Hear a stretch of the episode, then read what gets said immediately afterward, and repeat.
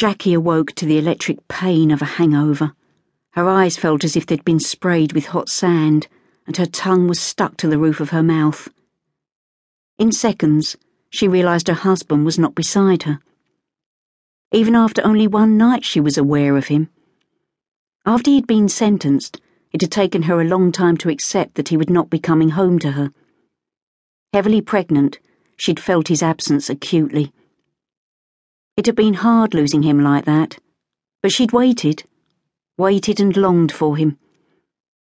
While he was in prison, all she'd thought about was her man, and not a day had passed when she'd not missed him and felt almost a physical pain. But now he was out, he didn't even recognise his home anymore. Sighing, she was about to drag herself from the bed when she heard the unmistakable sound of Roxana's laugh. It was like a foghorn, loud like her mother's, but full of infectious humour, like her maternal grandmother's.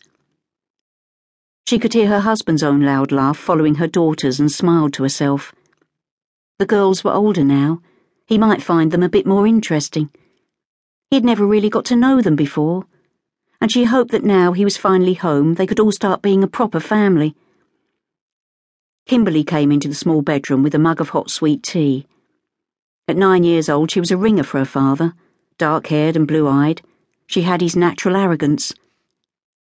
All right, love. It was a question, and they both knew it.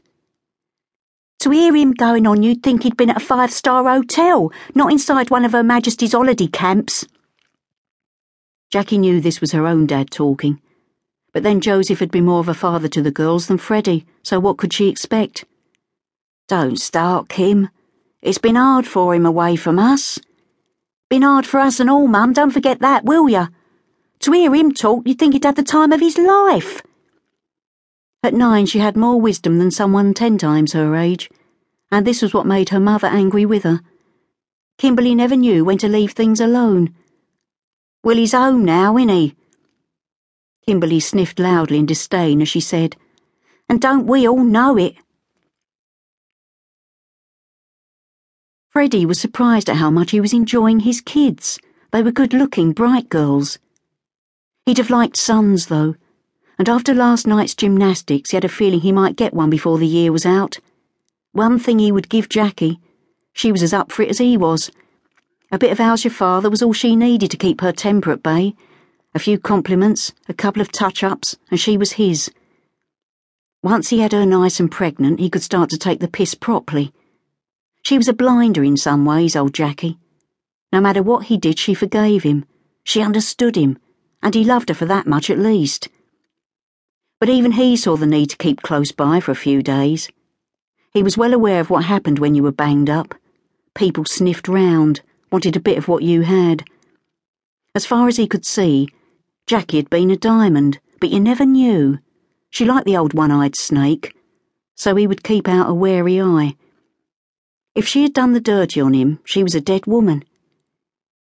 Did you learn to cook in Nick, Dad? Roxana said this very seriously, and he answered her in the same vein, the eggs and bacon in the pan sizzling away.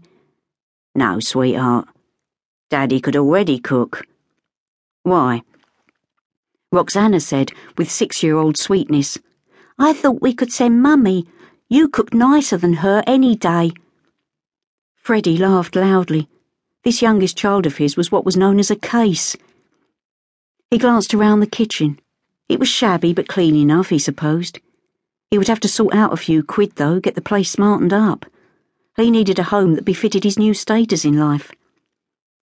Some of the blokes he'd been banged up with had had country houses, acres of land, swimming pools, and what did he have? A poxy semi detached house on a council estate.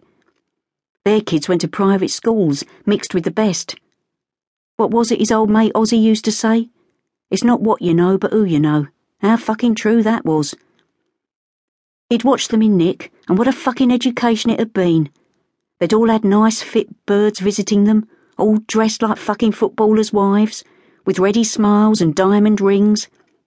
He'd been gutted at times when Jackie had turned up in her jeans and a fucking sheepskin coat.